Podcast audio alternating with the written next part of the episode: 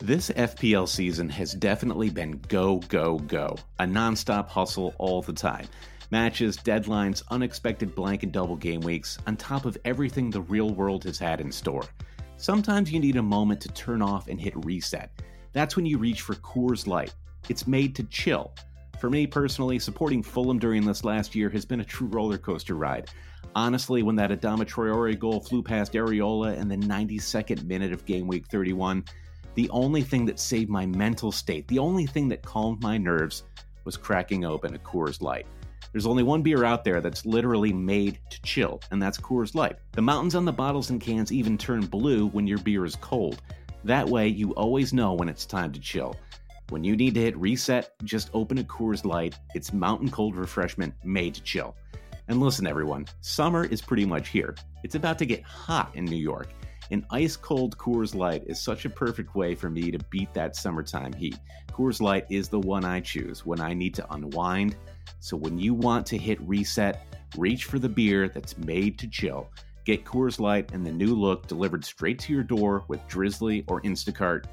Coors Brewing Company, Golden, Colorado. And as always, celebrate.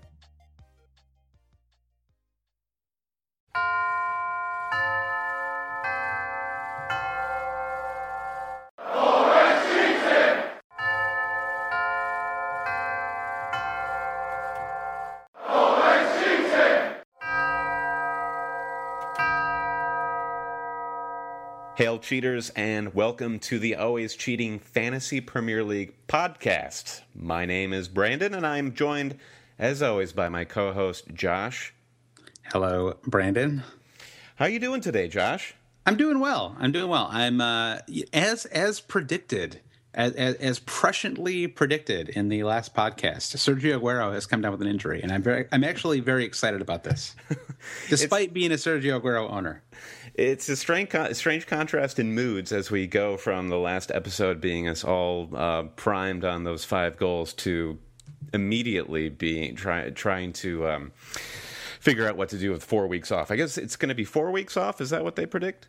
Yeah, it's hard to say. I mean, you you see these like Ben Dinnery tweets, and you know, like all these random people, and no one really knows, right? I mean, like there's there's there's really no incentive for the team to release how long he's going to be out for. It's a level two hamstring tear, so probably something like four to six weeks. So uh, we're in the midst of an international break, and speaking of Aguero, we are going to later in the podcast get to all of the fallout that has resulted from these friendlies, um, even down to the number of miles traveled by all all the key players in the FPL. What else are we going to talk about? We're going to talk about who we're going to replace. I like that rhetorical Sorry, go ahead. We're going to talk about who to replace Aguero with because we now find ourselves in this situation, and uh, we're also going to preview Game Week Nine. So there's uh, lots of uh, lots for us to cover in the coming uh, episode. Are you ready, Josh? I am. I, I think I'm more ready than you, actually. I think so. I'm like frantically looking at my notes that we've actually been preparing all day, but it's like I'm looking at them for the first time. Uh, do you have anything you want to clear up before we actually get started? Are you asking me if I remember uh, if I if I if I read remember now who Nigel Clough is? It's true. I'm talking uh, about Cloughgate. Yeah, uh, yeah uh, Nigel Clough. I, I, I knew was a real person too. He he's he's been a championship manager for many years, or at least he was. Uh, son of the great Brian Clough, of course. So yeah, I forgot. That's yeah, all right. Yeah, yeah. Um, and no, no one really like gave me too much hell for it. You know, I, I you know there was some like sort of little teasing that took place, and I think that was justified considering we went on for, for about like five minutes about.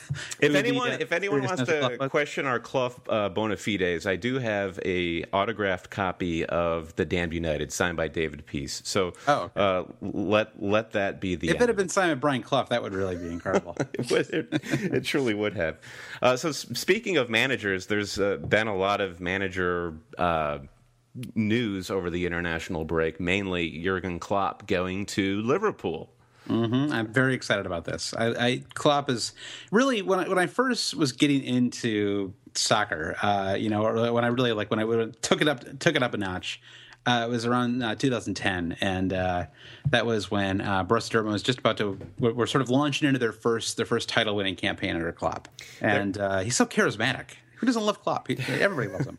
there was an interesting article by Brian Phillips on Grantland about Klopp and the Liverpool mentality. I don't know if you read this, um, but it talked about how everyone loves Klopp because Klopp is like a heavy metal football manager. He likes to have a good time. He's smiling, he's joking, but then you take Liverpool and they have a tendency to be very self serious and somber. And how are the fans going to react to somebody who is sort of counter to that to that general mood? Yeah, I, I, didn't find that very plausible. I, I, I, don't know. I mean, I think that I mean Klopp is not like smiling on the side. I mean, he's, he's like famously temperamental, right? So I think if he's if he's cheerful and charming in press conferences, I mean, Kenny Dalglish was like that too. I I don't know. I mean, I, I think it's I think it's fine. Like that's like that's a, that's an interesting reading of it, but I don't actually think it's one that is um it was curveball thinking, especially valid. Yeah. so um, on our Twitter feed at Hail Cheaters, uh, you Josh, you actually posed the question of how many FPL managers out there right now are actually changing their FPL team names to a Klopp based mm-hmm. pun. Uh huh. Um, and we actually got some really great responses on Twitter from uh, mm Klopp, which was a favorite of mine. Uh, Don't Klopp till you get enough. Mm-hmm. I, I actually I, I, changed my team name. You may have seen this. Did you? Do yeah, I, I, I am going with Klopp and a half. yeah, that, and that resulted from all of our Klopp puns: uh, Robo Klopp, Time Klopp, Klops filmed on location. And you have to go to our Twitter or go to our blog at alwayscheating.com because uh, a friend of the pod at SharpieBoy86 made this beautiful Photoshop poster of the movie Kindergarten Klopp. And he actually re- uh, replaced Arnold Schwarzenegger's head with Klopp's head. And you get all of the peripheral characters of um, from Liverpool um, surrounding uh, Klopp in the kindergarten class. It's, it's beautiful. yeah, agreed. Um, all right, and then of course Sam Allardyce to Sunderland. Uh, sorry, Bob Bradley. I know you were waiting by your phone for that. Yeah. Bob, Bob Bradley must have the greatest publicist of all time that his name pops up Was every time. Flooded. yeah, I mean the Allardyce thing is interesting. We actually, I mean, I guess we could talk about Klopp. Well, we can talk about him now briefly. Um, so I've read a little bit the about. The floor is yours, Josh. Yeah, well, he has this this you know uh, pressing, sort of famously pressing style. Uh, you know, requires a lot of energy and um, um, athleticism to to really um, for it to work. Um, and uh, so you know, there's there's argument about who's going to be, who, you know, which which players are going to benefit from a fantasy perspective. You know, when when Klopp. Um, you know, institutes a system, and sure, it seems Benteke like and Sturridge would be the main con- main question marks there. Right. Um, and so the idea is that Jordan Henderson is the one who is going to be the most well served by this when he eventually comes back from his ankle injury. Um, Alberto Moreno apparently is really well suited for this style, um, as is Daniel Sturridge actually. Um, and uh, it seems like Benteke is the one who um, is not the ideal fit. One one would think, although you'd assume that um, a manager of Klopp's caliber would be able to find a way to fit Benteke into any formation. So, you know, we'll see how that works yeah, out. Yeah, and thus begins all the rumors about Marco Reus and Robert Lewandowski coming to right. the uh, Premier yeah. League. Yeah, and of course he said all the right things and says he's not planning to bring any of these Dortmund players over, but you know we'll see about that, right? I mean, it seems like that's that it, it happens every time. So I, would be surprised if we didn't see a couple Dortmunders join the team soon. Nuri Sahin, perhaps. Oh, Hummels, former former former Liverpool player. Now, have you been reading the thousands and thousands of similar articles about the heavy metal football that Big Sam is going to bring to Sunderland, and so, all the players that are going to benefit from that? Yeah, I mean it'll be it will be interesting to see what happens. I mean, I think it's a it's actually a, it's a great hire. I mean, I, I, can see how Sunderland fans wouldn't be excited about this hire, but I actually do think it makes a lot of sense for that team.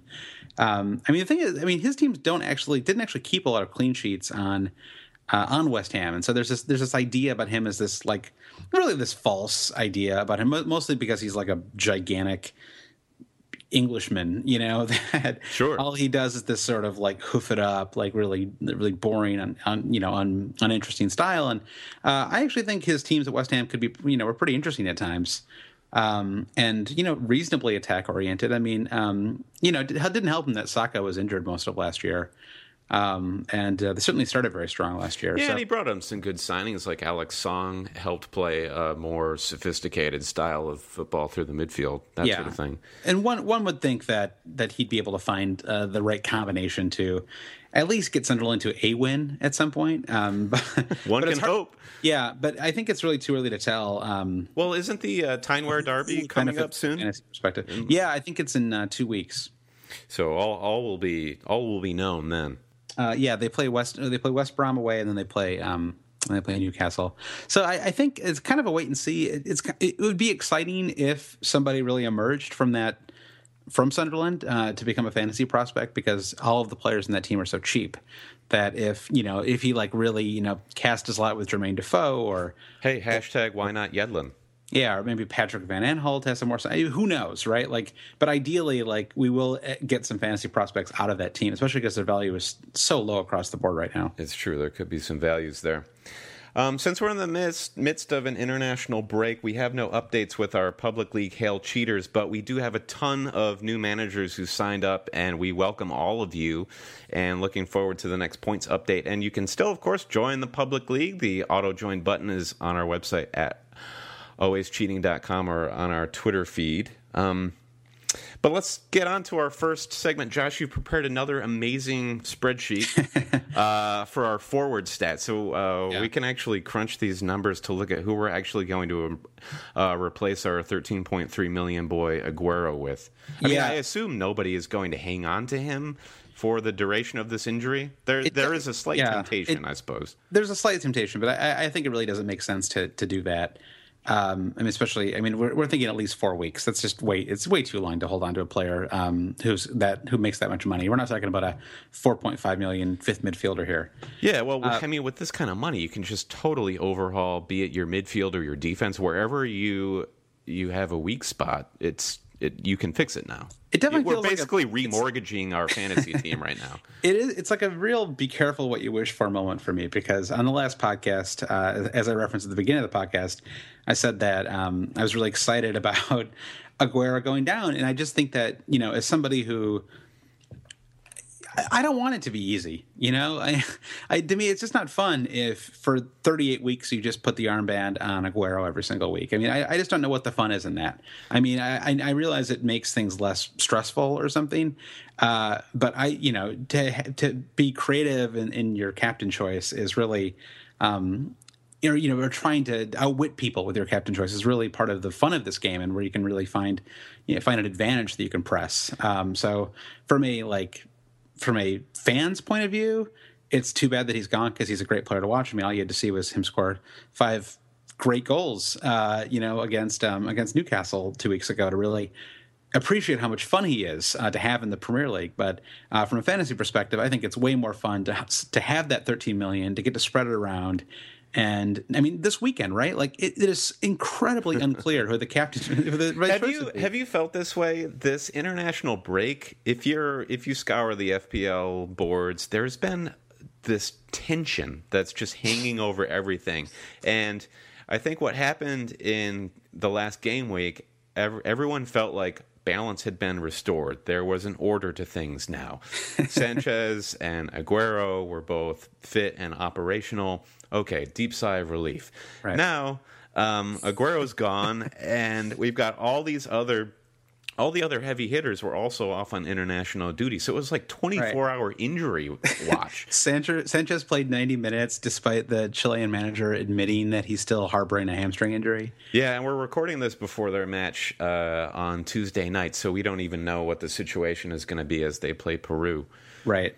So I think, um, yeah, it's it's a it's a really well. At least he had the decency to score five goals before he left for a month. Yeah, I mean, if, if if Aguero had been subbed off at halftime, Well, just actually, just to finish my point, uh, piggybacking on your point that Aguero's injury makes the game more interesting and more creative, it's actually made the international break far more captivating. I mean, the Euro qualifications alone were, were really exciting. do you do you agree with me? By the way, about the Aguero thing?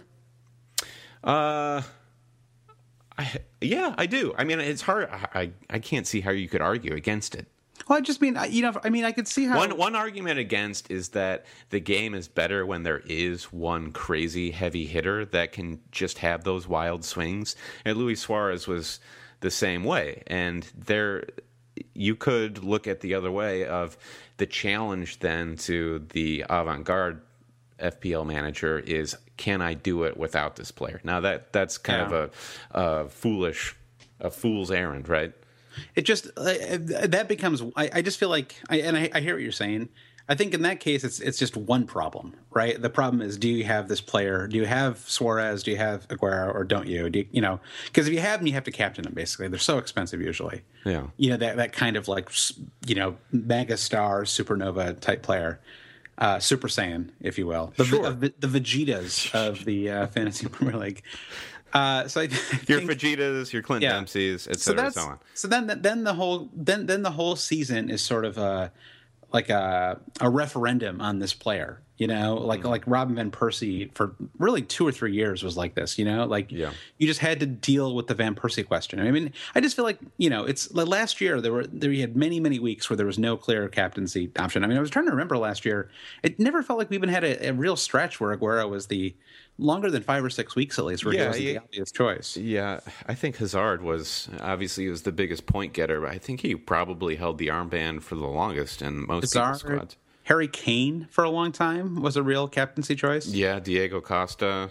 Mm-hmm. Lots of there were lots of double game weeks that didn't feature top team. It was just I, I, felt like there was last year was really a a great year for people who really take the game seriously because you just there like there were expensive players who did well and, and cheap players who did well and it was just it was a real challenge to navigate all of that stuff. And so I'm hoping that we start to see more of that this yeah, year. Yeah, Josh, I think we're paying for that year right now.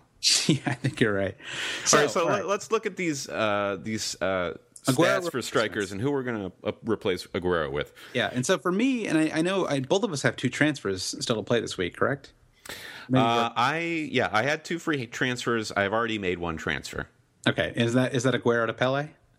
I, oh, already, I already had Pellè, so that right. one that one was all set. So all this discussion about um, if I wait too long, I'm going to lose a point on Pellè and that sort of thing. I've just been putting my feet up on my desk and, and laughing. Okay. My con- my main concern. Uh, so I brought in uh, Alexis into my midfield. That was my okay. main concern. That's mm-hmm. done. Okay.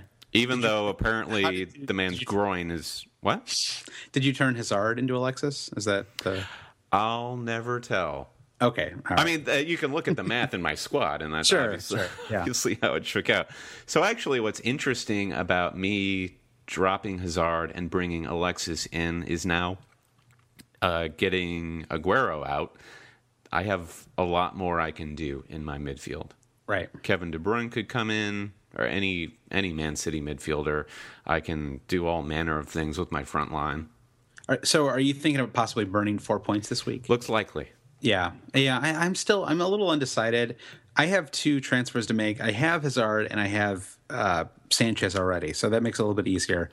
Uh, yeah. The, the plan right now is to is to basically bring in two new strikers. So this was really it was invaluable to take a look at some of this data. So why don't we jump right into it and we can talk about our teams as we as we go. Yeah, I mean, uh, just to put another point on it is when the Aguero injury happened, I was kicking myself for turning Hazard into Alexis because I could have afford then afforded to get Alexis into my midfield and keep Hazard. Right. So right. anyway, yeah. So right. I, I kind of botched that one. Yeah, this is I was playing I was, the I was playing the price market. Yeah, yeah. I, I, this is the problem. It's like the price market versus the break, and I, I was I'm always willing to wait a week, just just just for that reason. You right, know. Right. Yeah. So anyway. Okay. So you are you on the are you on the Pellè train now? Yeah. So this is what was interesting to me is that you know the Pellè train. You know, bear, bear with me, everybody. I have a little bit of anti-Pellè bias based on the fact that I had him during his during the second half last year. Yeah, he was the first half, first half of the season performer. Yeah, I mean, I think I got maybe one goal out of him through this eight week stretch, and I just, you know, the fixtures were good, and then I held on too long. It's like the problem we talked about a million times in here about, you know, having you know like like immediate surgery elsewhere, and mm-hmm. so you're stuck to hold on. You know, you're holding on to one of these mid-price strikers for longer than you want to. And yeah, I, and Pellè is is a classic player in that you're like, well, next week is a whole new week.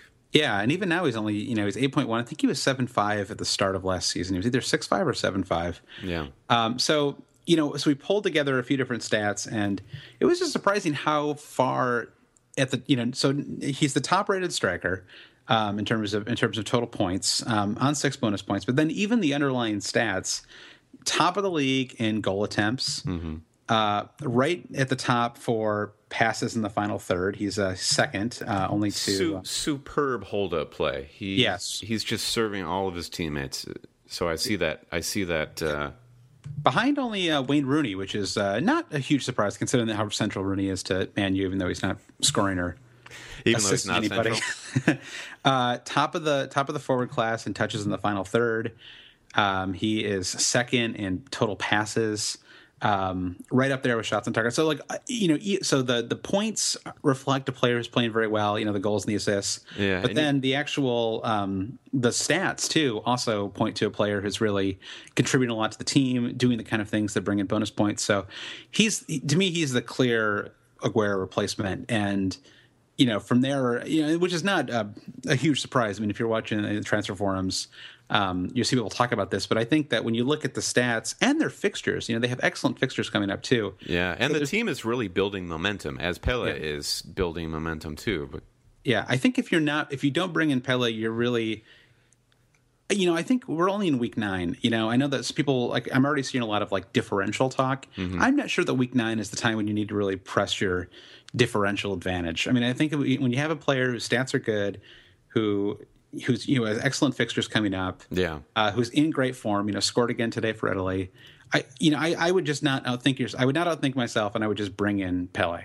particularly. co- I mean, coming out of Usually, I'm not that strong. I like to equivocate a little more in the podcast, but it just seems like I. And maybe we'll, it'll come back to haunt us when he has like he is on three yellow cards. So I guess there's a bit there's a bit of a yellow right, card. right, there. and he does love a yellow card.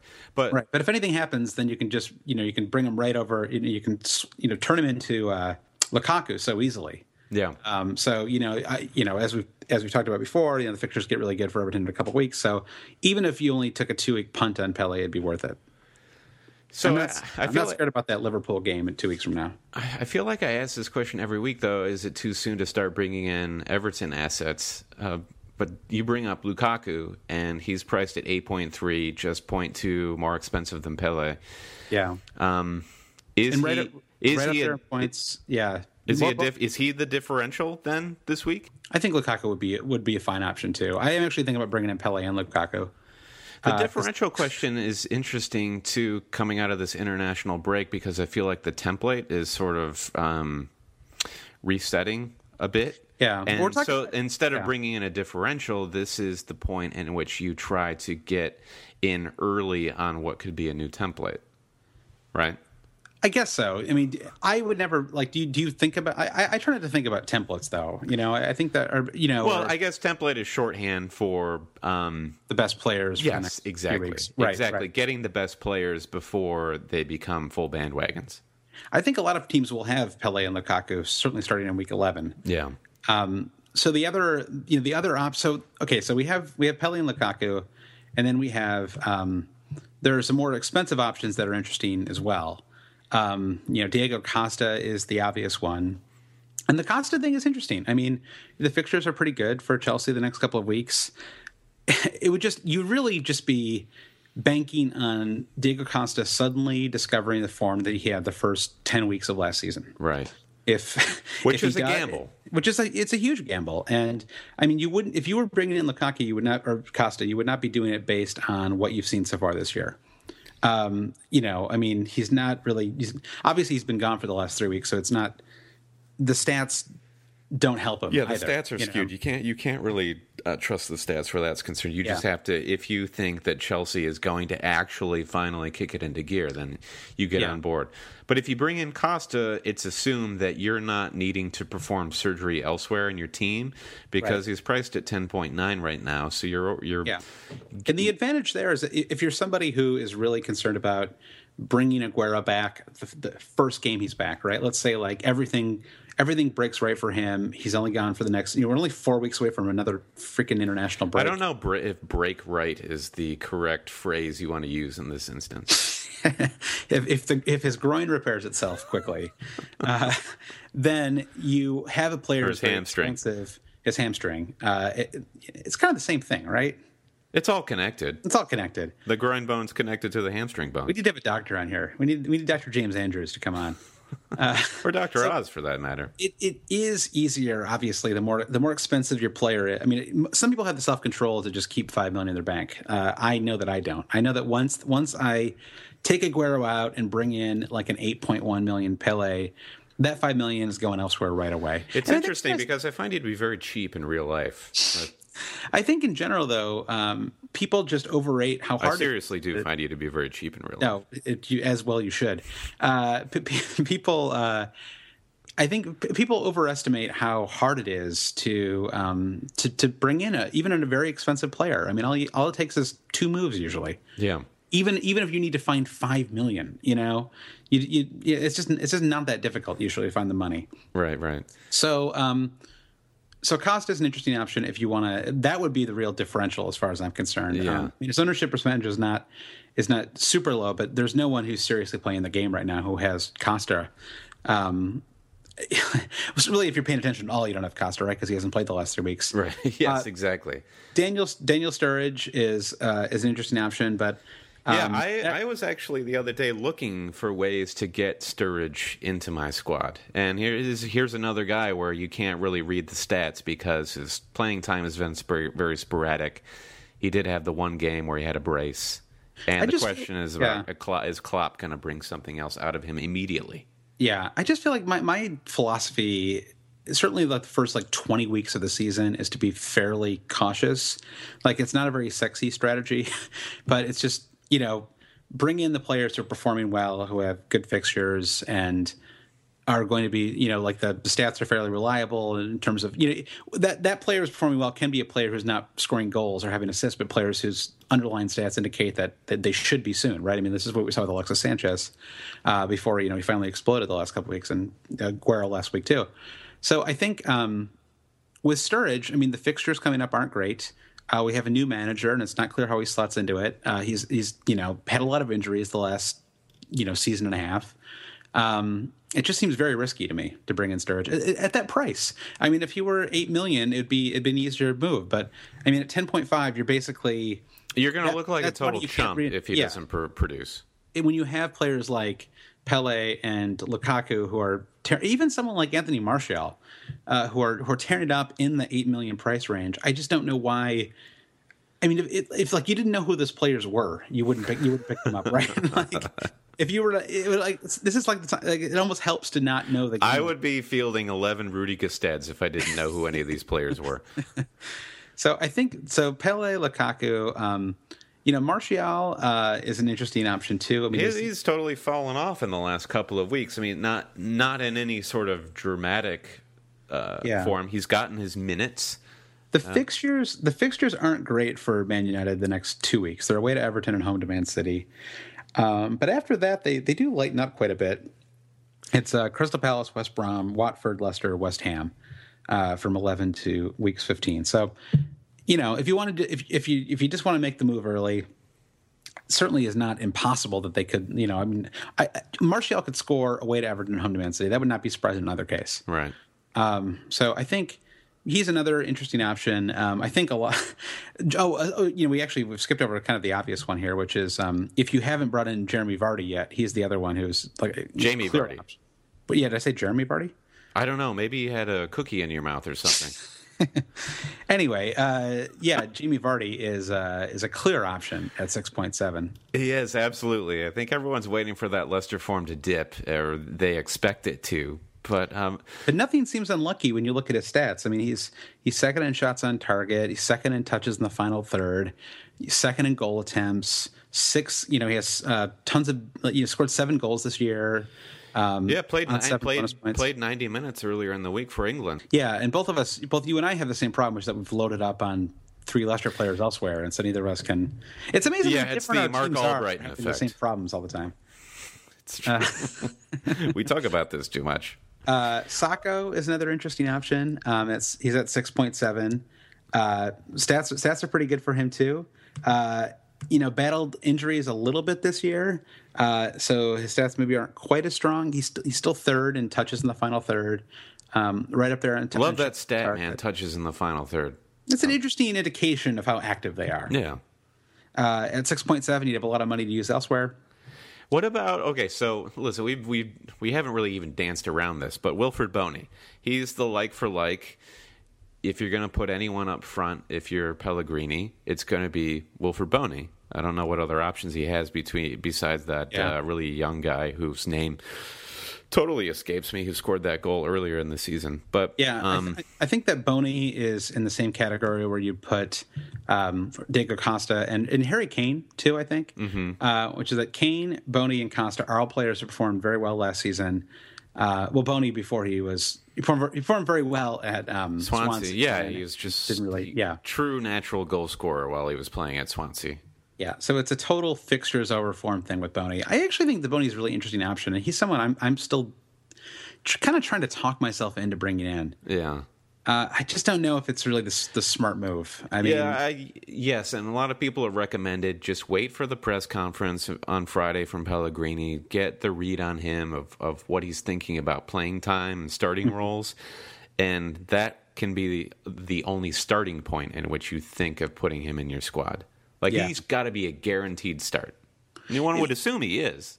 Yeah, one would assume he is. The question there is, you know, if that team, if if they if they don't have Yaya Toure, if they don't have David Silva, if they don't have Sergio Aguero, is that really the same Man City team that we're excited to bring players into? Yeah, You know, I mean, it's you know, Raheem Sterling is a little, you know, I mean, he he will create chances, but his form has been uh, kind of hit or miss this year.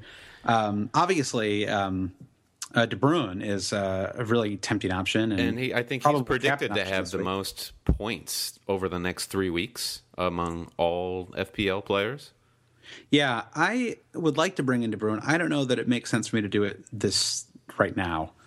Um, I probably it's probably not going to happen for me.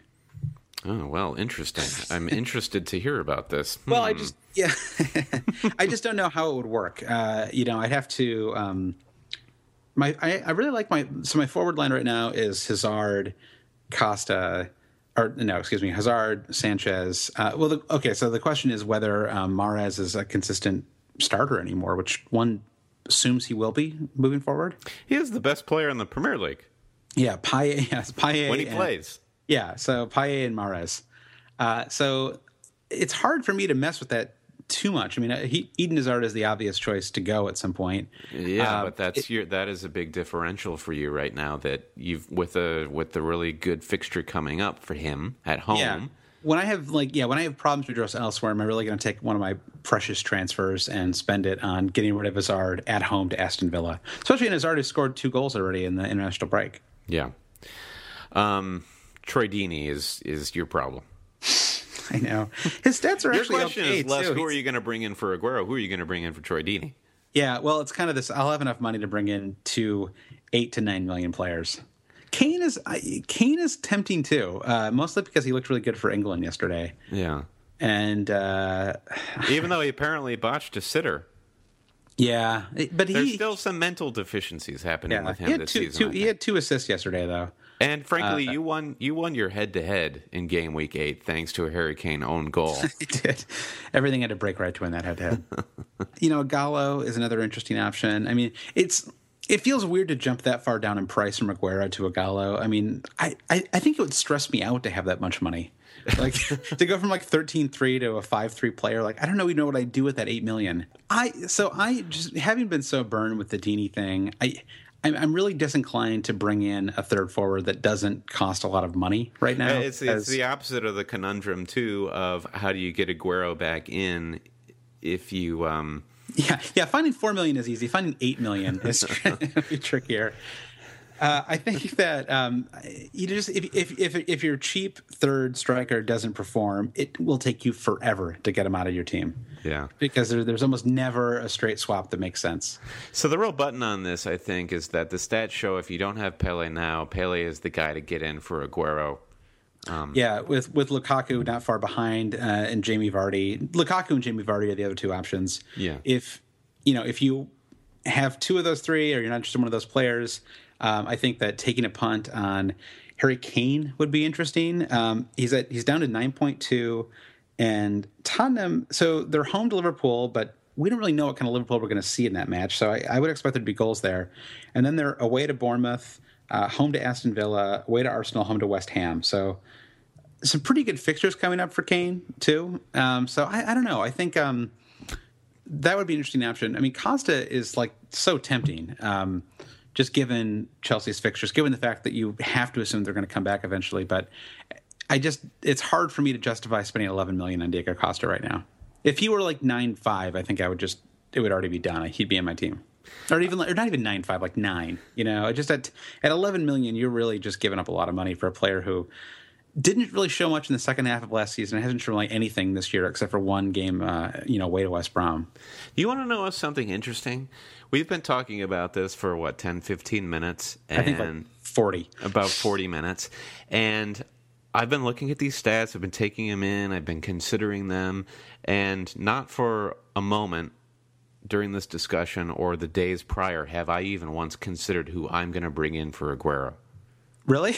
yeah. I actually I was like, oh, so what? Am, what is my move? And I, was, and I was thinking, I have no idea. Actually, I think if I look at this, I was leaning toward Lukaku. Okay. And uh, I, I, I guess I do have that benefit of already having Pellè in my front line. Could you turn? Uh, could you turn uh, Aguero into Jamie Vardy, and then take that money you save to turn? Um, what's your uh, Leicester midfielder? Marc uh, Albrighton uh, to turn Albrighton into um, something special. I mean, because that would be very that'd be very creative. Uh, that's interesting. I'd have to actually do the math on that. Um, we'll we'll try that. Yeah, we'll pull out a calculator. We'll come back in about thirty minutes. actually, let me pull up my team right now. Let me see if I can do this. All right, I'm going to the transfer tab here. this is like this is like real time. This is real this time. Now, this has now become a podcast where I give you advice in real time. Okay, so I got my team pulled up here. So let's see. Albrighton, bam, you're gone. Um, so I see you. I see you, Andre Ayew. You don't escape me. Yeah, that's a little. Yeah, that's a little nerve wracking. And okay, X Aguero. Put in Vardy. How much do I have in the bank? It can be done. I can turn Marc Albrighton into Kevin De Bruyne. That is a great that that that like I think I just gave you. I mean, even, even at burning four points, that's a pretty tempting move. All right, we'll see. We'll see if I have the same uh, reaction as I did when you challenged me to not make a transfer a couple weeks ago.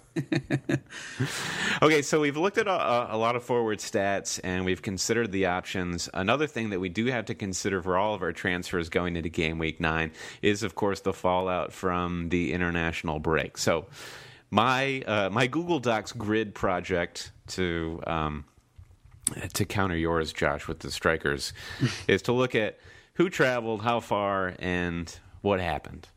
Yeah, I will say, by the way, just just to kind of set the tone for this. Uh, so I, I, did put together a um, like a watch list of injured players from the international break. It's kind of incredible, especially when you look at the defenders. I mean, it's just amazing how many defenders are doubts for this weekend. Yeah, uh, Kolarov, Kompany, chief Eric, among them. Yeah. Eric Eric Dier, uh, Nyam, uh, John Stones, Gomez, Reed, Ward, Lovren. Uh, the list goes on from there. You have to think that companies. So you wonder if that if that status is going to change for Kompany since he played it 60 minutes today. Yeah, yeah. I guess that was that was agreed upon that he was only going to play 60 before he came off. So, yeah, you would think he might be okay for this weekend. But you know, the, you can look at the midfielders: you know, Yaya Toure, David Silva, uh, Coutinho's a doubt, Ayew's a doubt. Uh, obviously, Aguero, Benteke, uh, Son is out for for Tottenham. So I think that you know I've seen a lot of people on Twitter and elsewhere talk about, um, oh, what am I going to do? I have all these injured players, and I think you just gotta you gotta burn some points, you know, yeah. and just and just and just deal with it. I mean, uh, I think I you, think that eight points is the most that I am comfortable with burning myself. You know, yeah. any any more than that, and I'm feeling a little a little anxious. I mean, it, you know, I would be the, the, I would be the. Okay, so actually, I'm, I'm, about to say a contradictory thing here too. Uh, okay, uh-huh. which is that you don't have to fill the full eleven. I mean, sometimes it isn't worth it. You know, no, you I mean, just fill the five aside, five aside squad. That'll do. That'll be fine. But if, if they're going to come back in a week, it's not always worth the four point hit. I mean, if you're, if you're talking about someone like Sergio Aguero, yeah, you got to burn the four points because you're not getting anything from him from several weeks, and his his value is going to be dropping. And there are enough players with strong fixtures this weekend that you could, you know, you, you have you have captain options that you could bring in. You also have to consider all the gamesmanship that goes into injury talk during international break. There are lots of guys that will claim a minor knock to get out of travel or um, a lot of playing time, particularly if their squad doesn't have a really important game. Oh, that's what Nam did. Classic Nyam. so nyam. That's so nyam. So speaking of Belgium players, Is, um, Nyam, is Nyam Belgian? No, but we were talking about Kompany earlier, so that was the leap I was making. Okay. And of course, KDB is uh, high on the watch list if you don't already have him. So, and we've got a lot of um, big Premier League guys that play on Belgium, from Hazard to Lukaku to Fellaini, Vertonghen, Alderweireld, Mignolet, Kompany, KDB. They played two games over the break, and they traveled. a to- sorry for all you uh, UK people. I'm going to speak in miles here, but they traveled a total of 2,743 miles. So you're looking at from the Etihad Stadium to Andorra, where they played their first um, match. That's 1,128 miles. Then from Andorra to Brussels, that's another 1,170 miles. And back to the Etihad, that puts you uh, up over 2,500 miles. Now, is that a lot? I'd say no compared to. Not Uh, not uh, so bad. not- and and not so and, bad. and everyone played pretty well. I mean, Hazard Hazard scored a couple goals. Lukaku, Fellaini. Yeah, Fellaini Uh, got a game yeah. in. Mm-hmm. Um, exactly. And KDB scored uh, two goals. He scored in both matches, played the full 90 in each. So I guess the concern there would be he played 180 minutes. Is he due for a rest? Well, I sincerely doubt it, given that David Silva came off for Spain with an injury. I would be shocked if Hazard or uh, if Hazard, Lukaku, or really any of the Belgian players uh, didn't play this weekend. Like you said, they didn't travel that far, and uh, there don't seem to be any injury concerns outside of Kompany, of course. Right. So traveling basically three times as far, Pellè, number one on our striker watch list. Um, from St. Mary's to Azerbaijan, where his first break match was, it's close to 3,000 miles. And then from Azerbaijan back to Rome, it's a little over 2,800 miles. And then you're looking at over 28, uh, over 1,200 miles back to St. Mary's for a total round trip of 7,071 miles. Yeah, this is this is where you you being a travel agent really helps us out here, Brandon. It, it really does. Um, How long did it take you to put this together? This is this is really impressive. I have to give. Uh, You should post this on the Always Cheating website, by the way. This is this is this is interesting to look at. yeah, I will have to check the spelling of Azerbaijan before I do post it. Um, Just but- like on the just like on, an an Atletico Madrid uniform, you'll be able to see it there. Yeah, but Pellè is a guy who he basically has played every minute of every game throughout the history of time. Like the guy's such a monster that like just it, it doesn't seem to matter Yeah, how much playing time and, he puts and he in. did score. He did score today, so I, I think Yeah, he scored the game winner. yeah. Uh, a another match- another yeah. another Italian point we have to make is Darmian, Manchester United defender. Also, he scored against Azerbaijan, played in both games. I'd be very surprised if Shane Long started in place of Pellè at home, but like, it is possible. Or uh, Rodriguez. Yeah, Yeah, I I sincerely doubt it as well. Like Pellè is in great form. They have to keep it going. He's kind of a talismanic figure in that squad right now. tell, tell me about Alexis. All right, so I'm sorry, but Google Maps, when I look at directions on Google Maps, Alexis has traveled so far that I can't tell you how many miles it is. I can only tell you how many hours in plane travel. This actually probably would have been the better way to do all of these, in hindsight. And I well, you get a lot of driving directions if you're too close to the UK. Oh, I see. Yeah. Okay. Um, and listen, I spent a hell of a lot of time basically just converting kilometers into miles where necessary, et cetera, et cetera. But yeah, Alexis, he spent um, round trip after he travels back to North London from Peru. He will have spent an air time of 34 hours and 25 minutes. Yeah. So Going going from um, the Emirates to Santiago, from uh, Chile to Peru, and then back to North London. right. So it, And and it- with the possible hamstring injury, and he is the late game tonight on Tuesday night. So it, it's a little it's a little worrisome. I I don't know that it would dissuade if I didn't already own him. I don't know if it would dissuade me from bringing him in. It may make me a little less inclined to captain him because I think there's at least a chance that he wouldn't start. Um, Right. In that, in that Watford game. Right. Uh, I'm. Do you think he's just a victim of uh, yanking his shorts up too much? That's messing with his groin. Yeah, I think it probably is actually.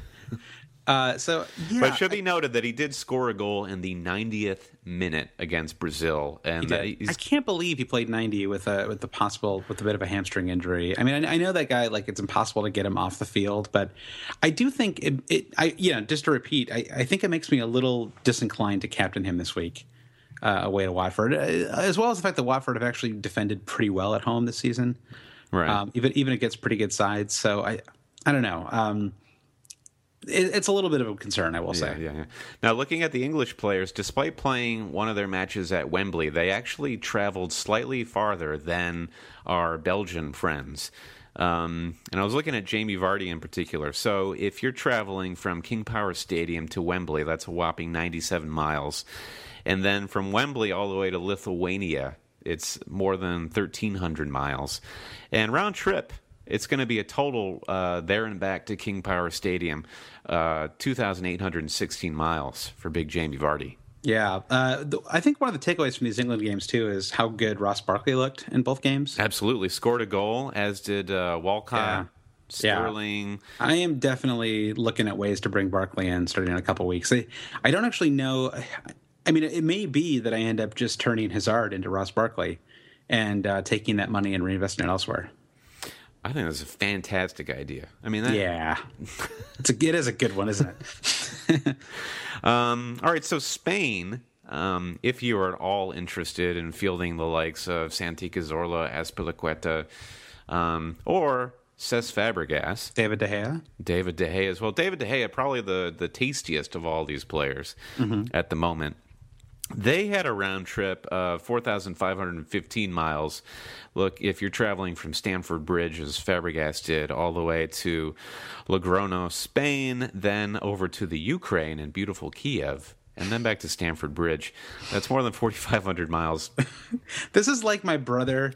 My my brother called me last night because he is flying to uh, New York uh, for Thanksgiving this year, and this is what happened. Was basically me talking to him on the phone, like explaining different like we, we were using uh, like two different plane services. And I was like, well, if you take this one and uh, this is uh, the plane to take about four and a half hours, is one stopover, and uh, just going through every possible copy, like every permutation you could possibly Just trying to gauge his very subtle reaction, like, hmm, way over, not Yeah, sure. Exactly. Yeah, trying to read between the lines a little bit.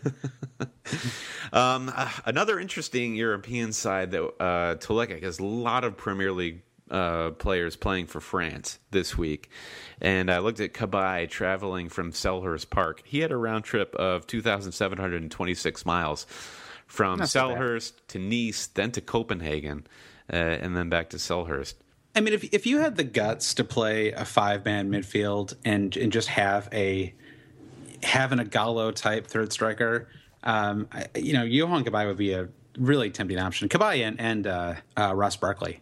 Uh, the problem that I have is that I, I, I like to chase forwards. You know, I just like I, it's it's you know once once an Aguero type player you know performs well, I, I have to have them on my team, and it's usually pretty hard to have expensive forwards and.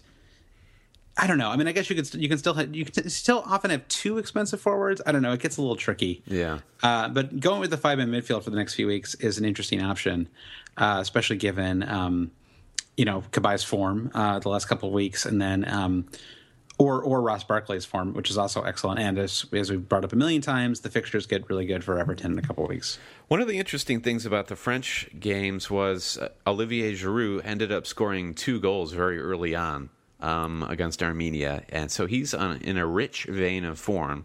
Yeah, it's just too risky. It is too risky. You don't know if if he's going to start against Theo Walcott. But other French players, Hugo Lloris played two matches. Bakary Morgan, Morgan Schneiderlin, Sissoko, Martial. Zouma played 45 minutes against Denmark earlier in the week. So lots Yeah. of players here to look at. Yeah, the Sanchez one is the one that's the most intriguing to me. Um, the Pellè thing is a little. I didn't realize he traveled so far, so that is a little, a little worrisome. Traveled Um, far, played 180 minutes. You know, I mean, if he if he was playing for Sir Alex Ferguson, it'd be a huge concern. This used to be a big thing for with uh, with Sir Alex that But he was speaking- he, he would always he'd rest anybody you know after a long trip. I mean you know uh, after, after an international break you'd often see uh, Wayne Rooney not even come off the bench. It hardly bears mentioning uh, how Argentina fared this week since Aguero didn't last a full match before his injury. Um, the other two players in play for them for FPL, Otamendi and Zabaleta, both in the Man City defense. Otamendi played um, 90 minutes in their 0-2 loss to Ecuador. Right. Z- Zabaleta was on the bench, didn't get any playing time. And again, they are playing later tonight against Paraguay, so we don't exactly know how it's going to play out there. And it's still too too soon to tell with with Kolarov too, the other Man City uh, uh, fullback uh, who who limped off, but um, is likely to play this weekend. It's just it's as of Tuesday, it's too early to tell what's happening with him. So, look, we've got all this data in front of us. We've considered it all. It's finally time to look at game week nine. All right, let's do Uh, it. and we now have to predict exactly how it's all going to play out. After I finally hit accept on this Albrighton to De Bruyne transfer. Hold on, there we go. Mm-hmm. Did I? Did I do it? I, I think it's likely. I can't imagine a better combination. All right, go, all right, go on, go on.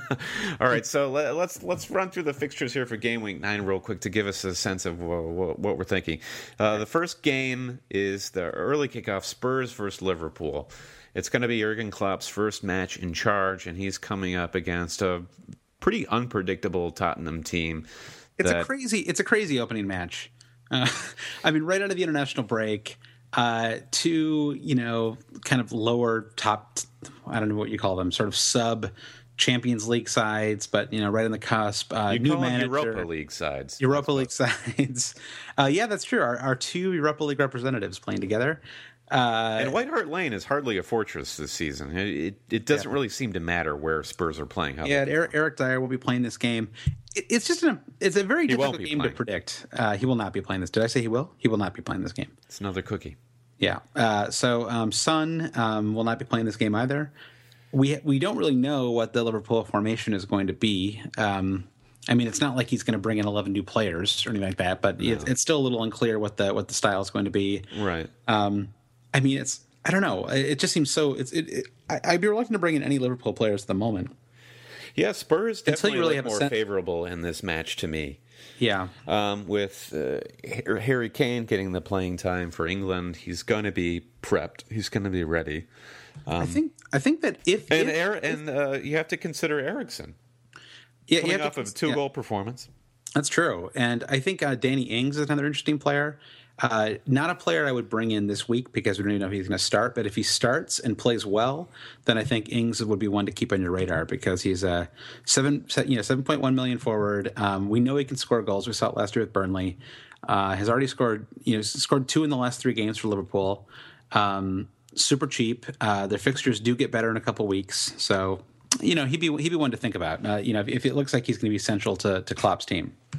Now, if I actually don't go through with this uh, amazing uh, two transfer that you've suggested, Nathaniel Clyne is on the chopping block because I can't be betting on a clean sheet in this fixture. Yeah, I'm kind of thinking the same thing.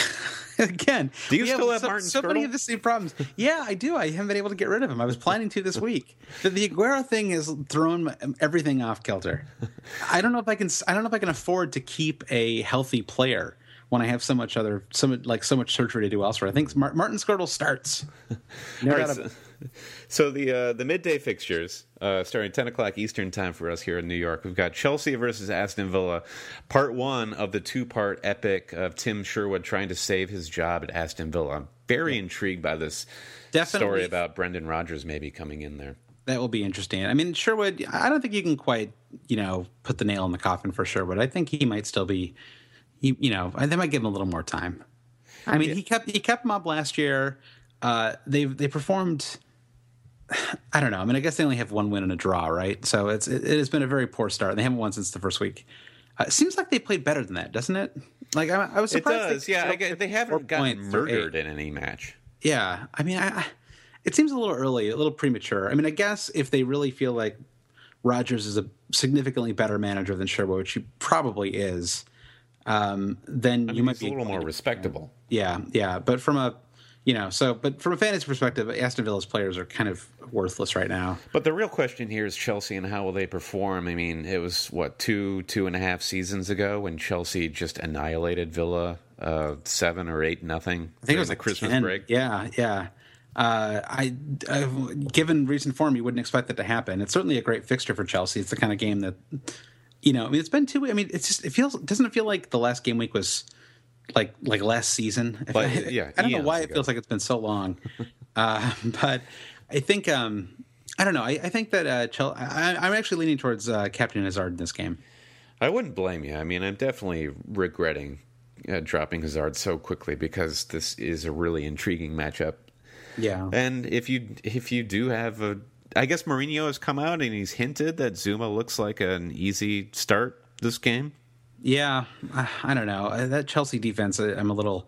Well, we'll see. I mean, Ivanovic isn't playing anymore, right? So, or Yeah. he's probably out for a couple weeks. So, uh, does that that would probably help? I mean, I know everyone's been snarking about it on Twitter, but Right. it probably will help their defense. I mean, I would think so. I mean, God, I mean, Tadic looked terrible. look so so bad uh, a couple weeks. Or Tadic and Mane, but made him look terrible in that match uh, uh, last weekend. I think it was uh, football cliches uh, mentioned that Tadic move on Ivanovic was uh, basically committing necrophilia. It was Yeah. All right, that brings us to Crystal Palace, West Ham. Uh, Crystal Palace looked very good the last two weeks. Uh, they've kept two clean sheets. Uh, will be a challenge, I would think, to keep a clean sheet against West Ham. Uh, they have shown ability to score every you know, week in week out, especially away from home. especially away from home. Uh, Payet looks fantastic. Sakho looks good. I, I, I could see this game as like a two-two draw. Um, it'll be interesting to see if Zaha can do what he's done the last couple of weeks, which is just absolutely rampage down the flank and get in the box and create problems and not score. Uh, I mean, his ability to get into good positions and not score is, Yeah. like borderline legendary. Yeah, yeah, yeah. Uh, We- but he, you know, but he's winning penalties. He's getting assists. So, um, you know, he's he's someone to keep an eye out for, I guess, because he he'd be a pretty cheap fifth midfielder. And then, yeah, speaking of the midfielder differential, we talked about Cabaye, and he's, his playing time was managed really well over the break. He didn't play a full 90 in either match, and he's on goal scoring form. So if you have Cabaye, you've got to be playing him in this match. Absolutely. Now, what All about Payet? Uh, well, Payet looks great. Uh, I mean, what what's not to love? Uh, scoring or assisting, getting bonus points every week. Um, I I am th- like at, at his price, he is doing he's doing wonders. He's fantastic. Love Payet, and he's short. I, I root for all the short players. And it's, That's why I specta- like- and it's spectacularly round head. That's why I like him and Santi Cazorla. All right, a very interesting matchup to follow this Everton versus Man United, uh, hosted at Goodison Park. Yep, would love to see Everton win this match. Uh, I think it's possible. I mean, I I'm really impressed with with with with how they looked uh, against Liverpool. I actually um, was surprised they didn't win that game. I thought they uh, they looked the better team in that game. Yeah, I was pretty bummed that they didn't, even though I lost a clean sheet. I mean, we both lost. Did you? You didn't even Yeah. play Skrtel on that match, did you? Uh, no, I didn't. Yeah. So it was, Lukaku is Yeah. on form. Uh, Looks- so it's just a matter of how much faith you have in him to not Yeah. be to not be dumb, Lukaku. There's no reason not to have faith in him. I think too. I mean, he he looks like he's finally turned into the player that we all thought he might. Um, you know, I mean, he's he's always had the strength for it. Um, you know, he's got a lot of pace. Um, and he, he's been scoring against like you know Everton's fixtures throughout the season have not been very good, and he continues to score in those fixtures, and they, they sort of continue not to be very good the next couple of weeks. But um, And despite getting De Gea back, United's defense is a little bit of a question mark. Yeah, Um, and- losing Luke Shaw, they've been a little shakier. They've lost that vein of clean sheets. I don't think there's any reason to totally to write them off or think that what's happened before is fluky. I mean, you know, Arsenal Arsenal scored three very good goals, um, excellent goals. All three of them were great uh, Yeah. against Man United, and Man United looked pretty good in the second half. Uh, Anthony Martial uh, was, you know. One of the, maybe after uh, Alexis Sanchez, the most well, okay. I mean, certainly he was the most dangerous player on the pitch for Man United. Mm-hmm. Um, so um, yeah, I think I would I would start all my all my mids and forwards from these two teams in this game. Okay, so then Manchester City hosts Bournemouth. Yeah, but we'll see. we'll see if Kolarov plays. Uh, we'll see if Yaya Toure Yeah, plays. geez, so many question marks here. Basically, Yeah. it's just KDB or nothing. I would Ra- expect- Raheem Sterling is a very interesting prospect here. Yeah, he is an interesting prospect. Um, I'm still, you know, it's it's hard for me not to get out like to to just like look past my Sterling bias in this game, mm-hmm. uh, just because I, I, did have him really on and it really did not work out well. Uh, while everyone around him was scoring and assisting uh, those first few weeks from Man City, uh, I think um, yeah he's an interesting option. Um, I don't know that I like him without the rest of the team. You know, I mean, I think that um, right. He's just sort of a, a bit player at this point. Seems like Bony would be more capable of creating a goal out of nothing than Sterling would. Right. Especially because Sterling is not always the greatest. You know, his his ability to consistently score goals is still a bit of a question mark. Okay, man, these uh, these midday fixtures continue to roll on. There are six of them total. Yeah. And next we got Southampton, Leicester City. I was tempted to bring in a Southampton defender, but I, it does seem like Leicester can. Leicester, much like West Ham, is showing an ability to score week in and week out. Mm-hmm. Uh, definitely would expect Mahrez to come back for this game. I mean, the yeah. quotes afterwards, uh, you know, were basically that. Yeah, well, we just um, the way, you know, the way they they defend wide, we just thought that um, he wouldn't have much of an advantage, and it was it was a chance to give him a break um, you know, and recover from any nagging injuries and whatever. So I think that I think that Mahrez does start. Um, and uh, I don't know. This game could I, I, could see this game being like a two-two game or a three-two game. Are you are you thinking about captaining Pellè in this game? I was thinking of captaining Robert Huth. Yeah, Huth. Just go for it. Hoof it up. um, you have to consider it, given he's the most on-form striker right now, and he's been very consistent in delivering points. But he's he's just seven never. Seven thousand miles, or that's I'm, that's lingering in the back of my head now, isn't it? Don't you love that stat? um, he's just not an explosive player. Yeah, and he's looking for that yellow card. I mean, you you could hope for a goal and assist, which would be a good haul. Yeah, but he's he's just he's very. It's very difficult to armband him because of that. You you're never going to expect him to get a hat trick. Yeah, that's true. Uh, so yeah, interesting, interesting match, and uh, and Mane uh, still it's weird how he, there hasn't been a rush to pick him up. I guess it's just because so many midfielders are performing so well. Yeah, there right are now. too many options. I was yeah. so impressed with him against Chelsea how um, he didn't mentally collapse after the whole debacle of him getting the yellow card for diving after yeah. he should have gotten a clear penalty not a yeah. couple minutes prior to. Yeah, he's he is an incredible differential option right now. I mean, everyone's going to Pellè, everyone's going to Lukaku, everyone's picking up Man's, you know, De Bruyne. Um, you know, I think that there's still a lot of edge to be gained in picking up Mane. Um, I don't actually know if I'm going to be able to do it myself, but uh, I wish I could. Yeah, I mean, other other guys that could play up front and get in in a rotation would be Jay Rodriguez, or we didn't even mention Shane Long and his spectacular goal against Germany yeah. in the Euro Cup qualifiers. He just doesn't consistently score, or doesn't, you know, he, he's too much of a, a, starter risk to bring yeah, on. Yeah, yeah. All right, so the the last midday fixture here on Saturday, West Brom v Sunderland. Yeah, we'll we'll see if West Brom picks it up a little bit. Um, they they have not looked good the last couple of weeks. Yeah, lots uh, of mental not, not been keeping there. clean sheets. Yeah. Uh, I actually think that Sunderland could end up winning this game. Uh, first, you know, first game with Allardyce. Um, you know, haven't won a game all season. I just you know, I just wonder if maybe maybe this is when it finally happens for them. You know, I don't know. I mean, it's they they it's not it's not they're not devoid of talent.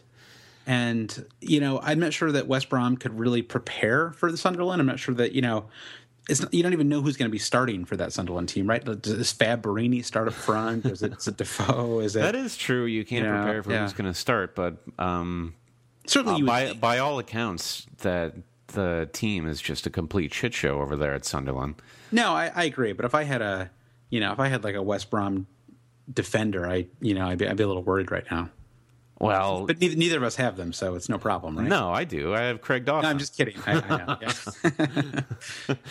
I mean, if you had Johnny Evans, you might be a little concerned because he's probably out on injury. As, well, you know, uh, Johnny predicted. Evans, he's Mr. Glass. You know, you can't bring in Johnny Evans. It's just too risky. I don't know. I feel like this is one of the better clean sheet clean sheet bets. Oh, I agree. I mean, it, like certainly by all accounts, it is. I just my like gut instinct is that is that Sunderland. You're being pessimistic. Score a couple goals in this game. all right, last kickoff of the day on Saturday. Watford is hosting Arsenal, which uh, you know should be a tough match for Arsenal. And Watford is hard to give up a goal in the the first half this season so far. They play it really tight in the back. Yep, and it'll be interesting to see uh, how Sanchez does tonight. Uh, if he plays well, scores a goal. Um, I think he's kind of a maybe the clear captain choice for this weekend, even given the way Watford have looked um, at home. Yeah. And I know this contradicts what I was saying earlier about how much he travels, but if he looks good and he, I mean, the guy is in incredible form right now. I mean, you know, next to Aguero, he is he's been the best player in the Premier League the last couple of weeks, maybe even better than Aguero, really. Josh, Um, given- 34 hours and 25 minutes. Can you imagine how many movies Alexis will have watched by the time he gets back to the Emirates? Have you seen Alexis Sanchez? That guy is like he, uh, he's like he's born to be a soccer player, a football player. Yeah, I mean, the question for tonight is does he play with his shorts pulled up all the way over his head? So we'll find out. Yeah. All right, that brings us to Sunday. Uh, we've got uh, Norwich, Newcastle. This is I, I, okay. Here's my prediction. It's a one nothing game, and McClaren is fired at the end of the game. I, I don't mean like as the game like ticks down, but like after the match is over. So who's it going to be? Is it going to be Hoolahan? Is it going to be Cam- uh, Cameron Jerome? No, Russ George R. R. Russell Martin. Yes, he dances with the dragons. He's in here. Yeah, it'll be a 15 pointer for Martin. I I get so excited the weeks where I actually get to willingly start Russell Martin. Yeah, yeah, I'm starting Martin too. I'm getting a little giddy just it. thinking about it. Mm.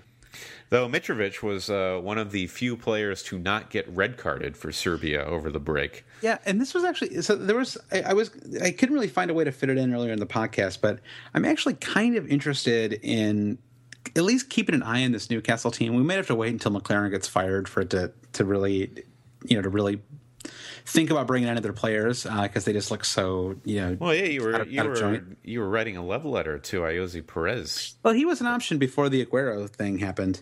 So, I mean, the next six fixtures are. I mean, so they're home to Norwich, away to Sunderland, home to Stoke, away to Bourne, uh, away to Bournemouth, uh, home to Leicester, away to Crystal Palace.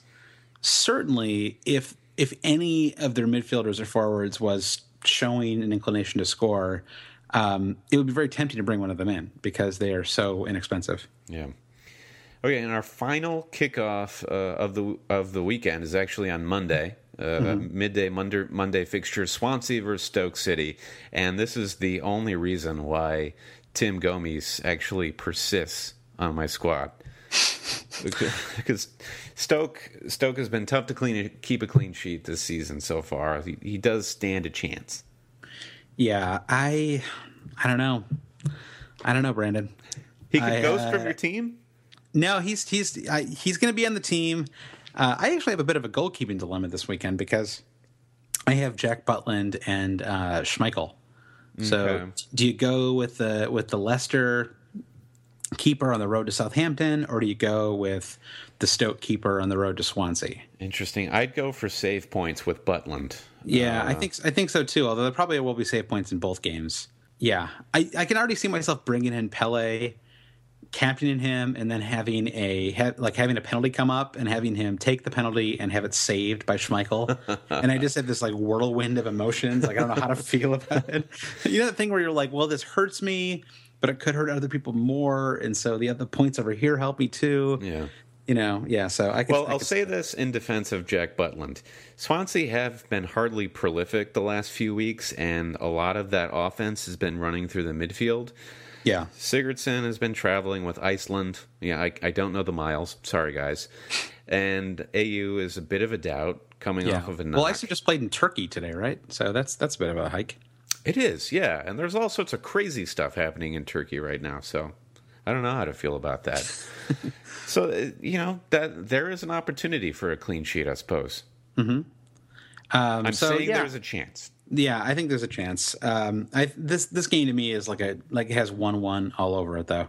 The classic Monday night one oneer. All Is that right, a classic thing? I made it sound like it was a classic thing. I it, that seems about right, doesn't it? Well, That's- yeah, I feel like I- most yeah. Monday night games are boring one one games. Yeah, the cl- and you kind of hope for this, and they're the most memorable because it knows us being on Eastern Standard Time. It means we can not worry about it while we're at work. we can Yeah. actually do work instead of slacking off to pay attention to the game.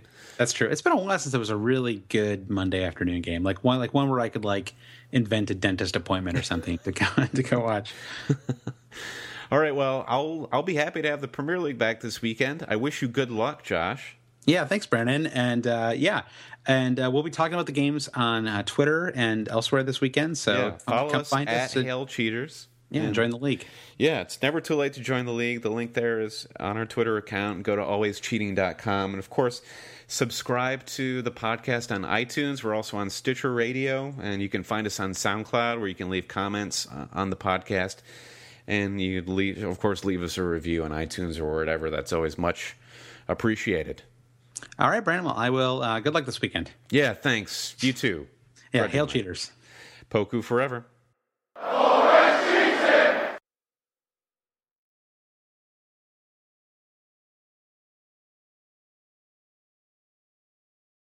Everyone is talking about magnesium. It's all you hear about. But why? What do we know about magnesium? Well, magnesium is the number one mineral that 75% of Americans are deficient in. If you are a woman over 35, magnesium will help you rediscover balance, energy, and vitality. Magnesium supports more than 300 enzymatic reactions in your body, including those involved in hormonal balance.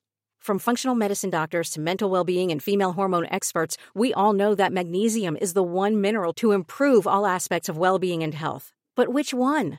Magnesium Breakthrough from Bioptimizers, the trusted choice recommended by leading experts with seven best absorbed forms of magnesium to ensure your body receives the support it needs for overall well being. Go to bioptimizers.com slash balance today and use code BALANCE10 for 10% off. Support your journey to wellness at B-I-O-P-T-I-M-I-Z-E-R-S dot com forward slash balance. Magnesium Breakthrough from Bioptimizers, your foundation to optimal health and vitality.